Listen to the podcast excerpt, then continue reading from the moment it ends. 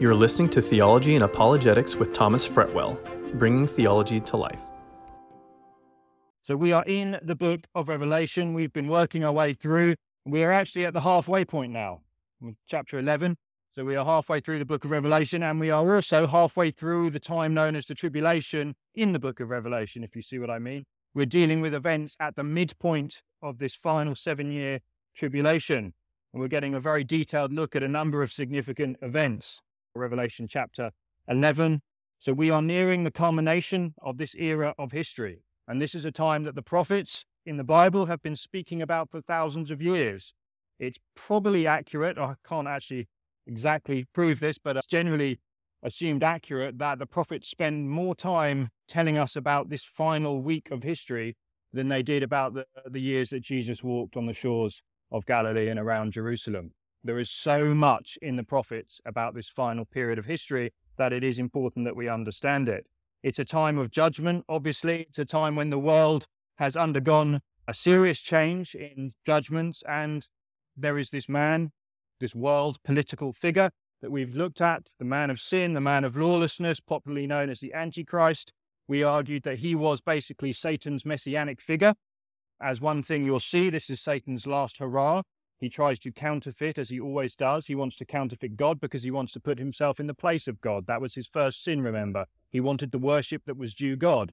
And that is why this pride, that is what happened. And now he seems to want to have his, his rule on the earth. He wants God's kingdom, but he wants him at the top of it. So he has his Messiah figure and he has his false prophet that we'll meet in a few chapters. And he also, him being the substitute for the Father. It's a satanic trinity, you might argue like that. Last week we looked at chapter 10. That was a transitional chapter. We saw this very unusual scene of the angel coming down, delivering a scroll to the Apostle John. And I argued that that scroll is something we've seen before in the Bible. It was, in fact, the scroll that Daniel was told to write by the same angel all those years ago. But at that time, Daniel was told to seal up the scroll. It wasn't for this time, it was for the time of the end. The angel then took that scroll and now we are seeing the angel come and give that scroll to the Apostle John, who is told to reveal it to us. And this is what we have in the book of Revelation. So that's where we're up to. We're going to only do about six verses today because there's some pretty heavy stuff in some of these verses, a lot of background, but let's get into it. Revelation chapter 11.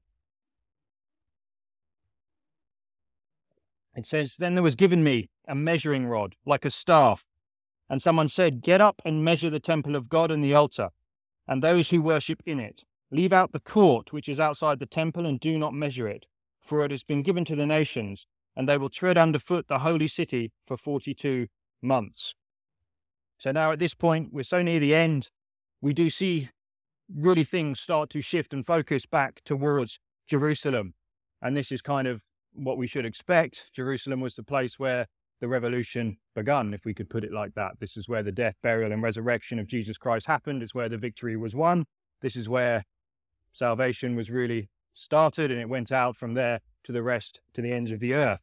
So now we see, as things are closing, we see things begin, begin to focus back onto Jerusalem. And we'll see that particularly in this chapter. So John is given a measuring rod, a reed, it might say in your Bible. It's the same thing. It's what it means, a measuring rod. And he's told to measure the temple compound. Now, the obvious and immediate question that comes from this is what temple? Is clearly speaking of a Jewish temple here. But if you know anything about the history, there has not been a temple in Jerusalem for pretty much 2,000 years now, since the destruction of the temple in 70 AD. Now, this is a very controversial point in the interpretation of the book of Revelation. Do you remember our introduction? We talked about why this book is so controversial. People have many different ways of interpreting it. And this is one area where you want, if you want to know someone's view of how they interpret Revelation, just jump to their view on the temple here, and you, will get a good, pretty good understanding of how they interpret this. Let me give you a few ways that people do this. Some take an interpretive approach called preterism. That means past. Preter is, is the word for past there. And basically, what they say is that everything we're reading in the book of Revelation was fulfilled in the past, particularly in the destruction of Jerusalem in 70 AD.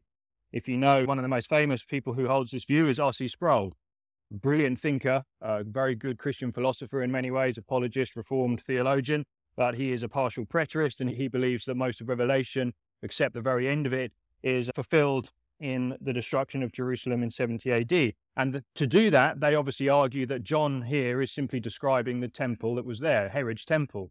And that means that they have to say that the book of Revelation was written, of course, before that temple was destroyed in 70 AD. So they date it at 65 AD. Now, of course, the problem with that is historically, both the overwhelming weight of internal and external evidence from the early church and all through is that Revelation was written in 95 AD during the Apostle John's exile on Patmos. So it couldn't have been talking about that temple. That, that, that's basically the, the answer to that. And it's a big issue there. Now, another approach is simply that this is a symbolic way to talk about the church because we're all familiar with the way that the church is referred to in the Bible as a temple, and that is definitely true. Let me give you an example 1 Corinthians 16, verses uh, so 19. Or do you not know that your body is a temple of the Holy Spirit who is in you, whom you have from God, and that you are not your own, for you have been bought with a price? Therefore, glorify God in your body. There's many other examples where the church is called living stones in a holy temple being built up. This temple imagery is accurately a description of the church. So they come to this text and they they sort of spiritualize the, the details here and say that this is just a way of, of describing the church. And they take they apply that to the whole of Revelation, really. Another approach called the historicist approach, they would look at Revelation and they say that it's not talking of a specific time in the future, it's actually just speaking broadly of the whole of the church age. And these different things that we read are different events in the history of the church. So during like the 17th, 18th century, it was very popular to interpret things like obviously the, the Pope and the Catholic Church with seal judgments. They did the French Revolution was also one of the seal judgments. The problem with this is every different era of history has a different set of events that they apply it to. So you can see that it's very hard to be consistent. This is one of the failings of the historicist approach. Now, again, it's true the church is described as a temple. However, that would mean there's no need for this physical temple, and in that sense, they are correct. But as I've been arguing through this book, this is not the church age that we're reading about in the time of Revelation. We argued at the beginning the church is no longer here for this point. This is the outpouring of the wrath of God on a Christ rejecting world. The bride has been taken at this point, and therefore that argument doesn't really seem to fit. However, even if you don't subscribe to pre tribulationism, the details of this text are enough to convince me that that is not really, this is not just a picture of the church here. Why would they, John, be asked to measure it if it was a symbolic of the church? What is the distinction of the altar and the temple if it's just a symbolic of the church? If it is symbolic of the church, who are the worshippers that he's told to take note of? And why is the outer court excluded? And also explain how the outer court is trampled upon by the Gentiles if it's symbolic of the church. There's just too many details in the text to be a symbolic picture of the church, and on that alone, I, I kind of reject that view. Now, it's just simply, as, as we've been arguing throughout this book, much better to just accept the text as written, even if sounds a little odd to our ears and doesn't make sense. The text is the text, it's the inspired word of God, and we take it as written. It does seem to point that there will be a functioning temple of some sort in Israel during these final days. In fact, if you think about it, this should not shock us at all. There's pretty much always been a temple of some sort on this earth, right since back from, from when the tabernacle was given.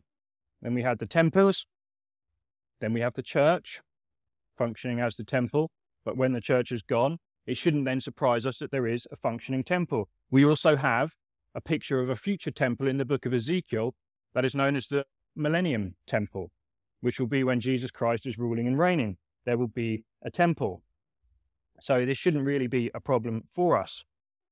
Now, a lot of people say that it's just not talking about a proper temple because they'll look at the political situation today this area in Israel known as the Temple Mount. And they'll say there's just no way, because of the geopolitical situation, the deadlock between Islam and Judaism, that there can be a temple. There's no way. And people then try to speculate, well, maybe there's a way that you could kind of have a, an agreement where Islam has half and, and Judaism has half and, and they kind of share and they both have this different issue. And people speculate it is just simply that speculation. At that time, I'm not really interested in doing those speculations because the problem with that, as I've argued many times through this book, is what you're doing when you do that is you're looking at today's political situation this age where the restrainer is still active, where things are very different, and then you're importing that into the tribulation period and thinking things are just going to be the same. By the time we get to this part of the text, things are not the same as we've seen. The man of sin is ruling on this earth. Cataclysmic judgments have already happened around the earth. Much of the earth is uninhabitable at this time, and we're nearing towards this focus in Jerusalem. We don't know whether Islam's still even on the scene, whether it's a player who owns the Temple Mount. We have to be careful when we teach. One of the reasons people don't like studying Revelation is because of the constant speculation that people have made over the years. That when you pick up a commentary that was written 20 years ago, it's some some of the things are laughable because they're talking about things that people don't even know about today because they're so outdated in history. So I don't want to be speculative. I want to try and stick to the text here, and the text simply seems to imply that during this end period there is a temple here. So that's another reason. And let me give you a positive argument for that. There seems to be many scriptures that imply this. We've just read one in Revelation chapter 11. Do you remember when we studied Daniel chapter 9? That was talking about this final period of history. And it was talking about the this man of sin, the man of lawlessness. It says that he will bring an end to sacrifice and offering when he commits this, this act of making himself God, basically, of deifying himself. It seems to again imply that there's somewhere for him to stop that. Jesus himself pointed towards this temple. Matthew 24 15.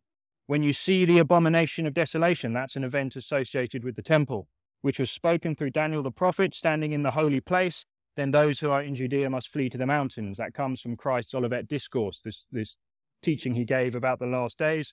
And we saw it again, the Apostle Paul mentions it when he's teaching about this future man of sin. He says, The man of lawlessness will be revealed, the son of destruction, who opposes and exalts himself above every so called God or object of worship, so that he takes his seat in the temple of God, displaying himself as God. So there's all these scriptural clues that do seem to point in the same direction. So it's much easier just to take them as they stand, even if we don't quite understand how that's going to happen. It seems pretty clear that there is enough scripture to, to warrant the view that there is a temple. And let me just make one more argument for this. Perhaps the most common view that I've heard people dismiss this is that they will say something like this These futurists are really just a product of 19th century beliefs, usually from a man called John Nelson Darby and the rise of the dispensational school of theology. And all of this is nonsense. It's so new. And therefore, we just reject it. And that's how it goes. A lot of critics of Christian Zionists or people who, who take a futurist approach to revelation, as we've been teaching, are simply branded with this brush that it came from dispensationalism and no one really believed in a future temple because that's ridiculous. And that's how the argument goes. So, in order to just to, to show you that is just really an unfounded attack. I want to read to you two passages. This is first one is from a man named Irenaeus. He was writing in the second century. The second century. He says this, but when this Antichrist shall have de- devastated all things in the world, he will reign for three and six months, three and a half years, and sit in the temple at Jerusalem and then the Lord will come from heaven in the clouds in the glory of the Father, sending this man and those who follow him into the lake of fire, but bringing in for the righteous the times of the kingdom. Now, doesn't that sound very, very similar to what I've been teaching you through Revelation? Almost identical, in fact, to what we are saying. This was from the second century. This is Hippolytus writing in 202 AD. This is from his commentary on the book of Daniel. It's the oldest commentary on the book of Daniel that we have in existence. He says, just as he spoke to Daniel, and he shall establish a covenant with the many for one week, referring to Daniel's 70 weeks. And it will be that in the half of the week, so again, like us, he splits that week into two, three and a half years. It says, He shall take away my sacrifice and drink offering, so that the one week may be shown as divided into two.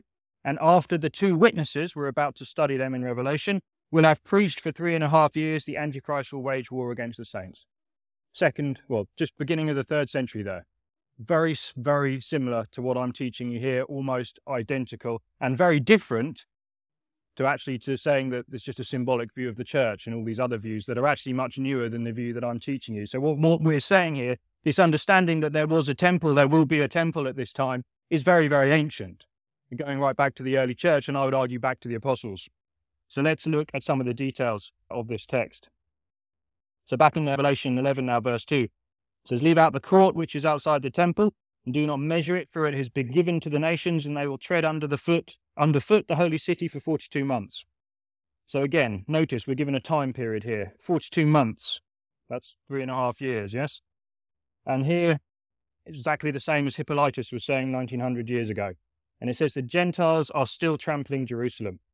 And that is true. We just looked at that picture of the Temple Mount, holiest site in Judaism, where the temple once stood under the control of the Islamic uh, uh, Waqf Police, the Jordanians. And even when Israel won that piece of territory back in the 67 war, they gave it back. So they did not have sovereignty over it. It's still being trampled down by the Gentiles. And we know that this will happen until the final days that Jesus comes back. Luke 21 24. Jesus said they will fall by the edge of the sword and will be led captive into all the nations. And Jerusalem will be trampled underfoot by the Gentiles until the times of the Gentiles are fulfilled. And we're about to see what that really means. This is all about to come into he- to a head in Jerusalem. The times of the Gentiles are going to see this ultimate man who's going to proclaim to be God sitting there. They are fulfilled when Jesus comes back and deals with them. This is what the Apostle Paul writes in Second Thessalonians. So all these things are about to come to a head. Now let's read verses 3, 4, 5, and 6, and we'll spend all of our time in, in these verses today. He says, And I will grant authority to my two witnesses and they will prophesy for 1260 days clothed in sackcloth. These are the two olive trees and the two lampstands that stand before the Lord of the earth. And if anyone wants to harm them, fire flows out of their mouth and devours their enemies. So if anyone wants to harm them, he must be killed in this way.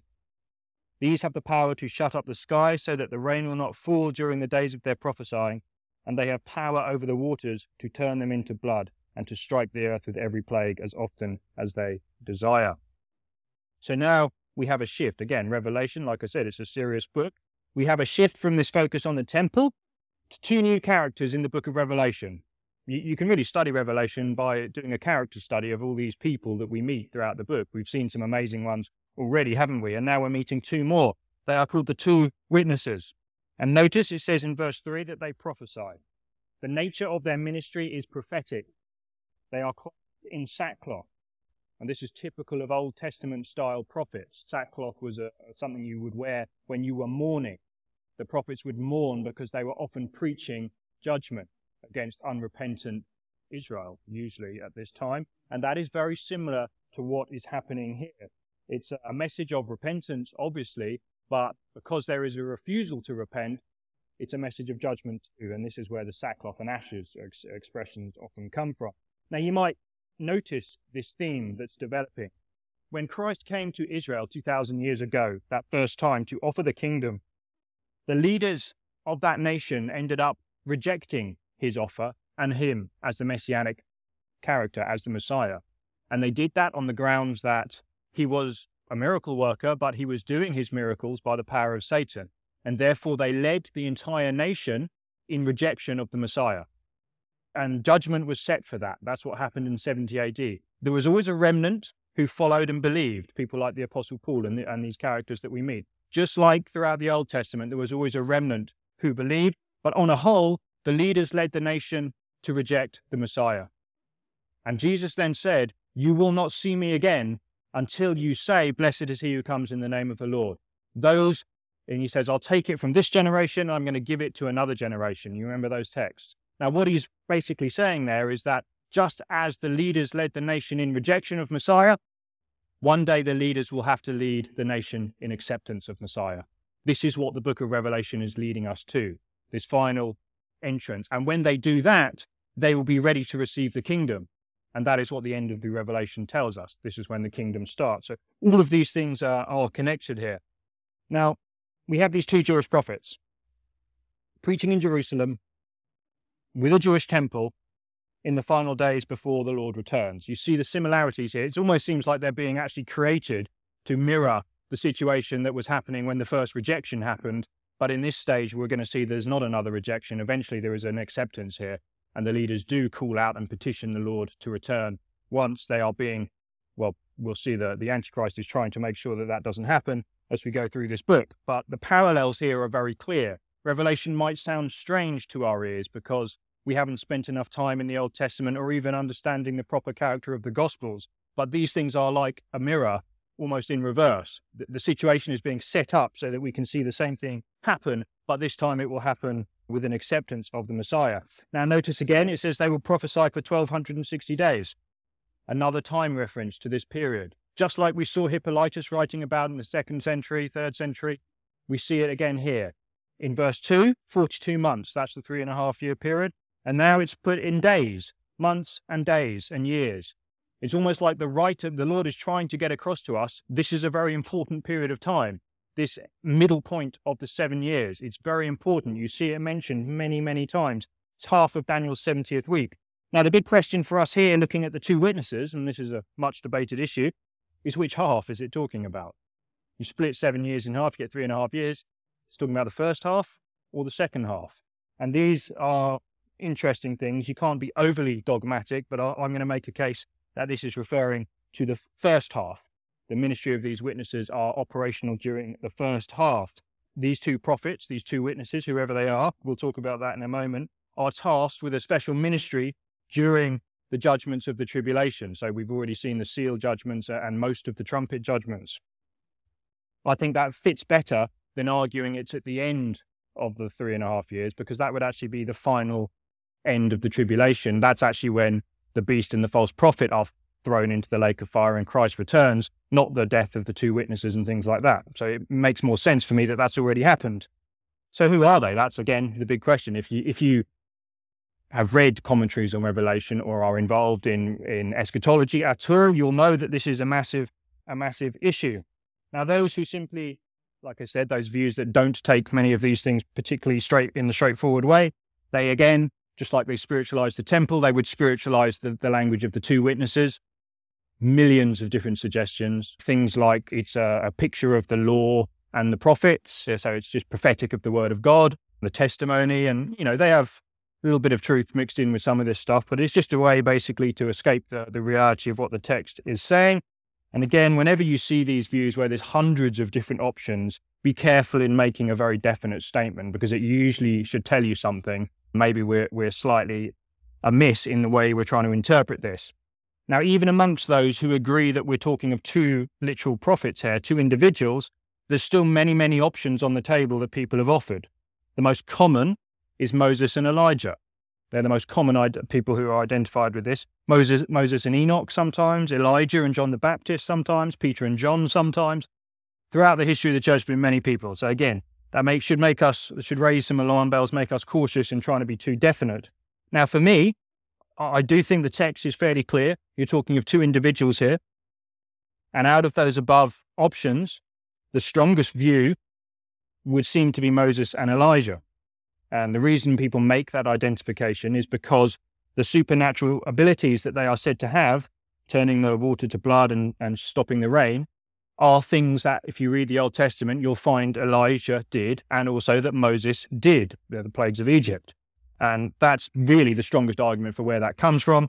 Uh, a few other things, but there we go.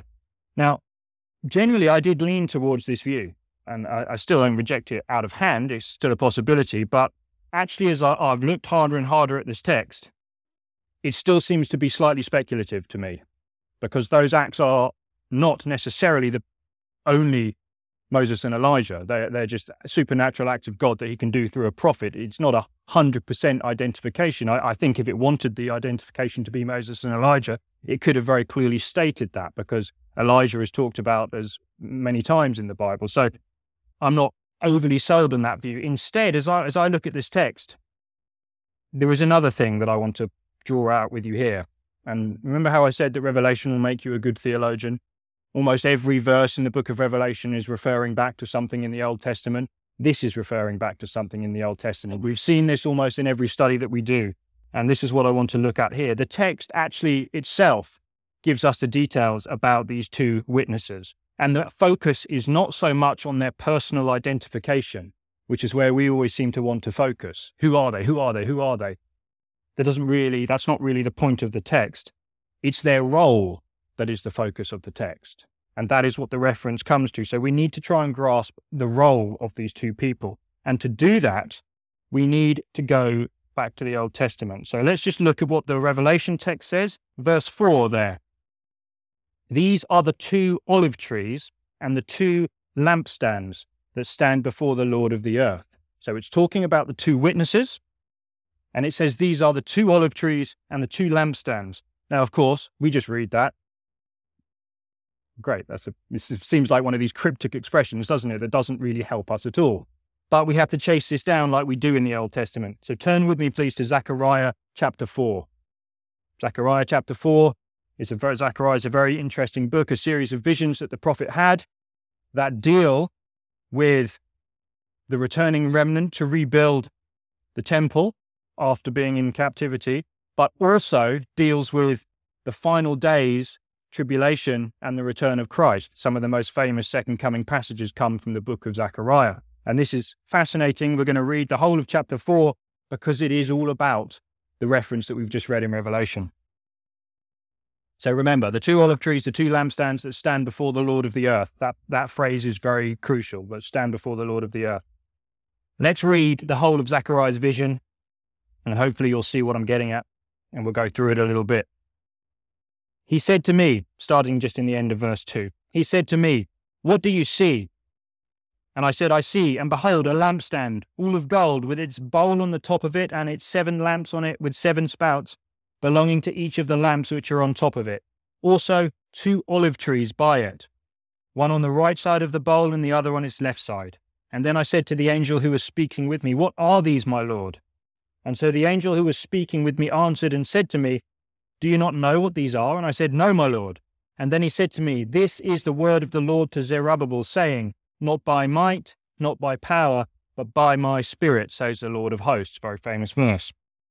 What are you, O great mountain? Before Zerubbabel you will become a plain, and he will bring forth the top stone with shouts of grace, grace to it. Also, the word of the Lord came to me, saying, The hands of Zerubbabel have laid the foundation of this house, and his hands will finish it. And then you will know that the Lord of hosts has sent me to you. For who has despised the day of small things? But these seven will be glad when they see the plumb line in the hand of Zerubbabel. These are the eyes of the Lord which range to and fro throughout the earth. And he, hopefully, you can start to see the seven eyes of the Lord that roam the earth, the measure, the plumb line, the measuring rod, the temple, top stone, all these themes as we've just are being repeated now. Verse 11 Then I said, What are these two olive trees on the right of the lampstand and on its left? And I answered the second time and said to him, What are the two olive trees which are beside the two golden pipes, which empty the golden oil from themselves? And so he answered me, saying, Do you not know what these are? And I said, No, my Lord.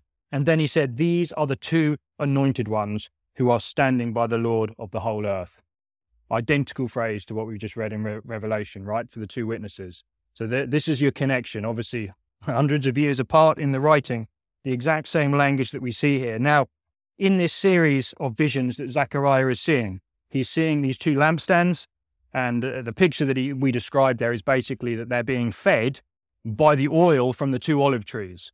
And one of the things that oil is in the Old Testament is a picture of the Holy Spirit and that's why we anoint with oil. It's it's symbolic of of being anointed by the Spirit, and that's why we have that very famous verse: "Not by might, not by power, but by my Spirit." These people are being empowered to do the ministry of the Lord by the Spirit. That's the concept that's being described here in Zechariah. The word literally means sons of oil. In fact, the two witnesses here, the two anointed ones, it literally reads sons of oil. It's a very nice phrase when you think of it like that.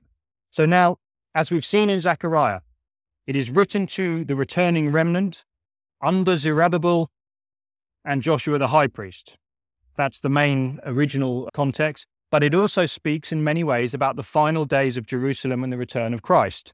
Gives us that wonderful description of, of actually Christ coming back and touching down on the Mount of Olives. So, one of the great objects of Zechariah's vision was to encourage two particular leaders of the restored remnant in the task of rebuilding the temple. Okay.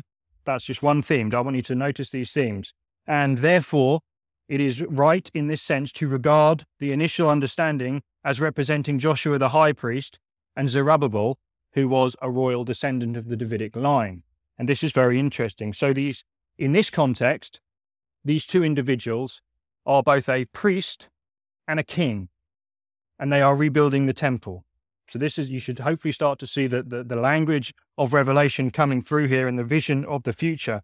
Zechariah's two visions concerning the work of the Holy Spirit through two individuals during two different restorations. One was their restoration of the temple that we, we read about in the Old Testament. The second one seems to be speaking of when Jesus Christ comes, which is obviously a future temple. Two anointed individuals in the first restoration, restoration Zechariah and Joshua the high priest, a royal descendant of David and a high priest. Okay, they were the two. Now, this is very interesting for us because Zechariah, let me just read you one more verse from a different chapter. We have to do the time in Zechariah, I'm afraid, to understand this. This is why we're going back. Zechariah looks forward in his prophecies to the time of a coming individual who will combine the office of prince and king, of, not, of priest and king, and will have a future temple in Jerusalem. Let me read it to you Zechariah 6, verse 12. Thus says the Lord of hosts Behold, a man whose name is Branch. Now, if, you, if you're familiar with the Old Testament, branch is a common word for the Messiah. He will branch out from where he is and he will build the temple of the Lord.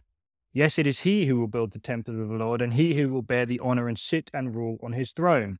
And listen to this thus he will be a priest on his throne, and the counsel of peace will be between these two officers. Now, we might just read over that and not realize that's not correct for the Old Testament. If you think that's just Old Testament, remember a priest could not be a king in the Old Testament, they were separated. But here, here Zechariah is telling one day there is going to come a high priest who is also a king who will be called the branch, who will rule in Jerusalem from a temple. You see, you understand this. There is only one high priest who is a king. It's one who is after the order of Melchizedek. The whole book of Hebrews is written about him. Jesus Christ was a high priest and he was a king. He's our high priest who lives forever to make intercession for us. He is also the King of Kings who will one day rule from Jerusalem. This is what it's talking about here. This is what we're getting at. So I'm hoping I can just draw some of these themes out to you a little bit more. So this is the branch, this is the Messiah. So that was the first group, obviously, Joshua and Zerubbabel, and the rebuilding of the temple back then. And then you have this almost prophetic foreshadowing moving forward. So now we're in Revelation, and we're reading about two witnesses who are described in exactly the same way as Zerubbabel and Joshua. They are two witnesses, two people who are having a specific ministry by the power of the Holy Spirit.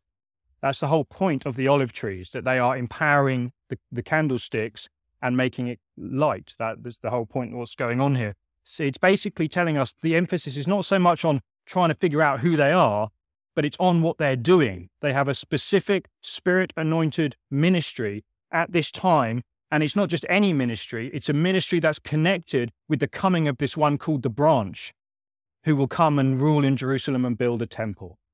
And that's, that's our connection between Zechariah and Revelation there. And that is really what the two witnesses are about. It's leading us up to that final fulfillment of Zechariah's prophecy when the one finally comes who will be a prince, priest, and a king at the same time and will never be taken off the throne and he will rule from Jerusalem. And thus we see that he will, in fact, have a millennial temple too. These are the things that are going on in Zechariah's prophecy. And that, I believe, is what Revelation is trying to get us to, to understand with these two witnesses their ministry at this time, as we near these final days of completion, is to have a return of the Israelites to acceptance of the Messiah. They will be preaching about the coming branch who will rule. This is their time. And obviously, by doing that, they'll be preaching against this false religious system, the Antichrist system that is happening at this time. They're not going to be much liked. So let's get back into Revelation and we'll just dig out a few more details on this text.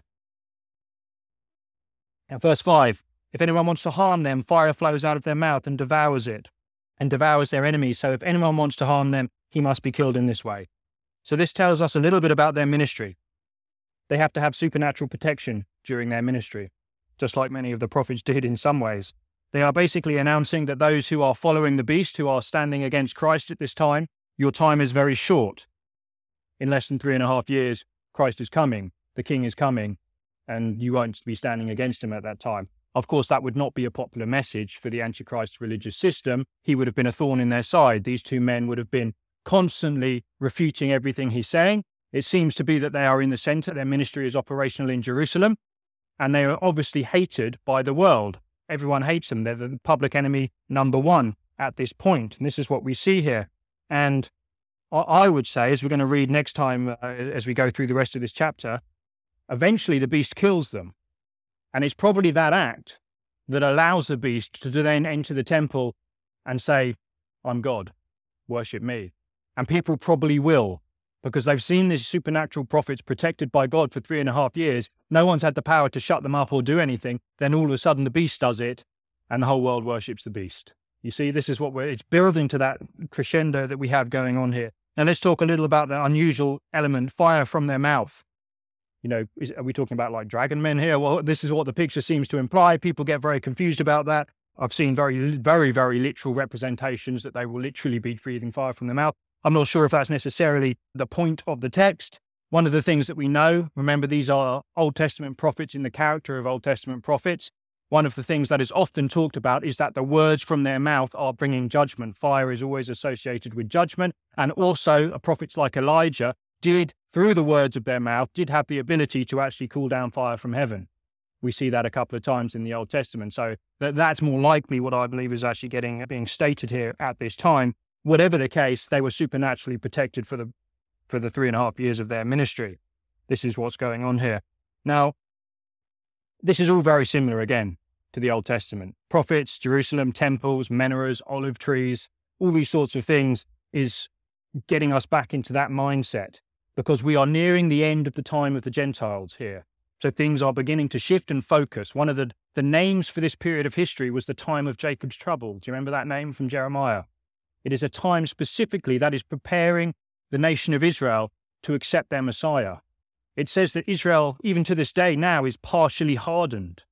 They don't see the Messiah because the gospel's gone out to the Gentiles. But now, once it has gone out to the Gentiles, it seems to be here that generally that hardness through the ministry of these things, the 144,000, is being removed, and the nation is slowly being prepared to accept their Messiah, which will lead to the coming kingdom all of these things are, are just connected in the Bible. It's amazing, really, when you see how, how large the picture and the scope is that we have in the Bible. The generation of Jesus' day who rejected the kingdom, and now soon we're going to see this generation petition Jesus' return, and we'll see the kingdom set up and established. That is, for me, the emphasis here. Alone, I actually find all of these emphasis, again, another strong argument for pre tribulationism. Such a focus on these issues, no focus on the church at this point at all, because the church has I believe, fulfilled its mission and its purpose at this point. Let's look at the last verse that we'll look at today. These have the power to shut up the sky so that the rain will not fall during the days of their prophesying, and they have power over the waters to turn them into blood and to strike the earth with every plague as often as they desire. So again, we see that these abilities are very similar to some of the Old Testament prophecies. Like I said, Elijah had the ability to shut the rain. Remember, he did that a few in the Old Testament. In fact, Jesus makes reference to this, and look how he describes it. Luke four twenty five. There are many widows in Israel in the days of Elijah, when the sky was shut up for three years and six months, when a great famine came over the land. Notice that time period again. Three years and six months, three and a half years. It's almost as if this three and a half year theme is put woven throughout the entire Bible under the surface. And now in Revelation, we're seeing it come to the end and we're seeing the final period of history. The two witnesses also seem to parallel the seal judgments in some way. Do you remember as we read and we went through all of these seals that were being broken? We saw drought, we saw the water turning to blood, we saw different plagues, different famines.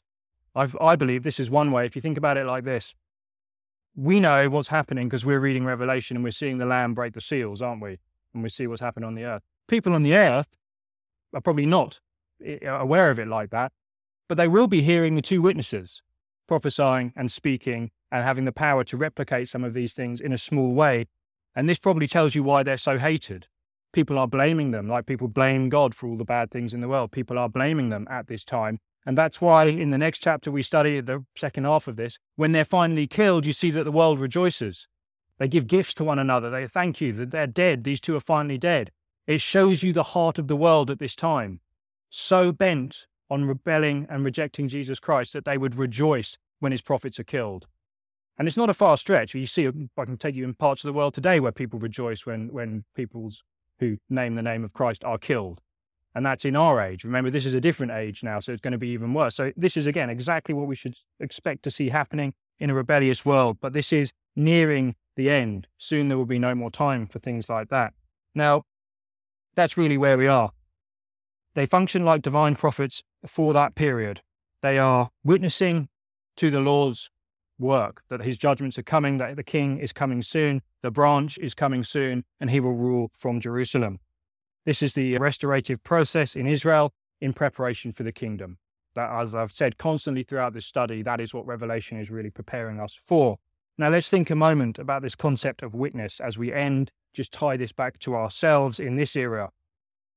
We are the lampstands. Do you remember in Revelation 1? The church was described as seven lampstands. You remember that? And Jesus was walking in the midst of them. And then we saw the letters to the seven churches. Now, again, we're in that age, the church age. We are the lampstands. We are the ones who are supposed to reflect and shine forth the light of the gospel and shine forth the light of the Lord in this era. And we're supposed to do that so those who are in darkness, as Jesus said, may see our good works and glorify our Father in heaven. That's one purpose of the church. This is what it should be. We see this even fulfilled in the life of John the Baptist. Remember in John 1 7, verse 8, he came to witness, to testify about the light, so that all might believe through him. He was not the light, he came to testify about the light. And then when Jesus Christ was here, John 1 9, there was a true light which coming into the world enlightens every man, the light of the world, Jesus Christ. Yet Jesus is not with us on this earth in the same way like that anymore. And in his, his departure, while he is in heaven, awaiting his day to come back, he commissioned the church to be that light. That's our purpose. Philippians 2 Do all things without grumbling and disputing, so that you will prove yourselves to be blameless and innocent, children of God above reproach in the midst of a perverse and crooked generation, among whom you appear as lights in this world, and then, very crucially, holding fast the word of life.